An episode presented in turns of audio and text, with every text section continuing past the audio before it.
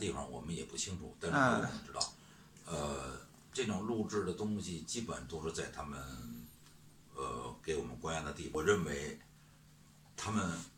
呃，还会继续沿用，因为他们这次去感觉到很成功，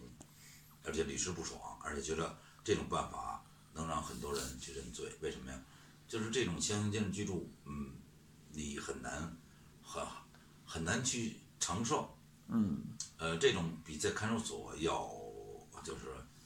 要难受多了吧？可以说是，可以说是，嗯，我可以用四个字形容，就是度日如年。嗯，呃，还可以用四个字说是生不如死。嗯，那个监视监住、强行监监视居住那个地方呢，它是一种软包，就说是呃防止你自杀，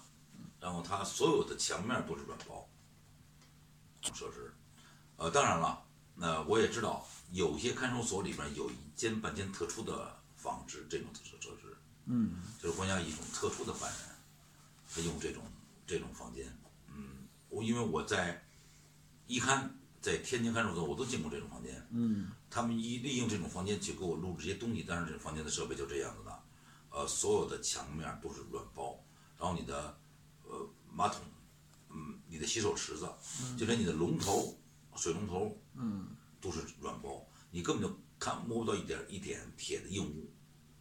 就连水龙头它是用包的很，你你要想摸到水龙头，要手指往里探，要探很深才能摸水龙头，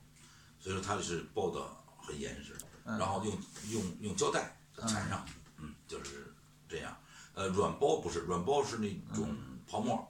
呃，然后外边是一种像像皮革似的，嗯。嗯，它和我们在外边吃的药是一样的，这是也是片状的嘛，嗯，然后呢，他给你的药的时候。他就让你马上就服掉，不是？嗯，呃，瓶子盖似的，然后上面有一边有药，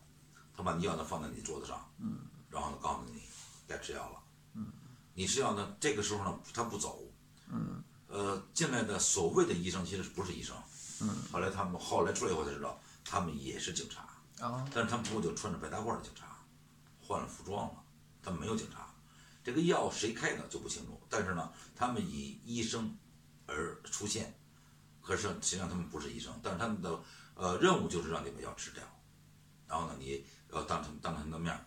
吃完了以后，他要看一眼你的舌头，嗯，然后他们就出去了。然后你要去找医生的话，他们会把医生叫来，叫来的医生就不是他们了。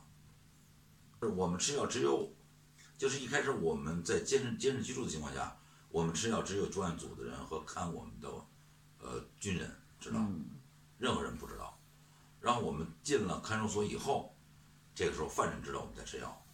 但是人家人家也不会问你吃什么药，嗯，因为那个犯人在里边吃药是要花钱的，而我们吃药是免费的。一开始让你备好的东西，嗯，然后呢，你把你备的东西说出来就可以了，嗯，你不要说错了，你不能随便说。之前他们给你做工作，呃，一定要给你做这从从各个方面给你去分析，啊，你这个视频要起到什么效果，然后。才能才能让啊，就是才能通过吧。通过了以后啊，可能呃就说的那个不再抓你儿子呀，或者一个什么好的结果呀，就是哎这种这个用用各种方法让你让你做到最佳。嗯。那你在录视频的时候啊，要一定要就是注意力集中，要做好这个视频啊呃，而这个视频呢就是一个呃他们呃就是。一个一个完成了一个任务，好像是就是呃台词，就是不是问我的问题，因为他们没有嗯不完全把握，但是他们给你出了一个呃大概的一个提纲，嗯，让你把这些提纲他们答案都给写上来，你最好都记下来，然后未必全问，但是如果问你就按他的这个呃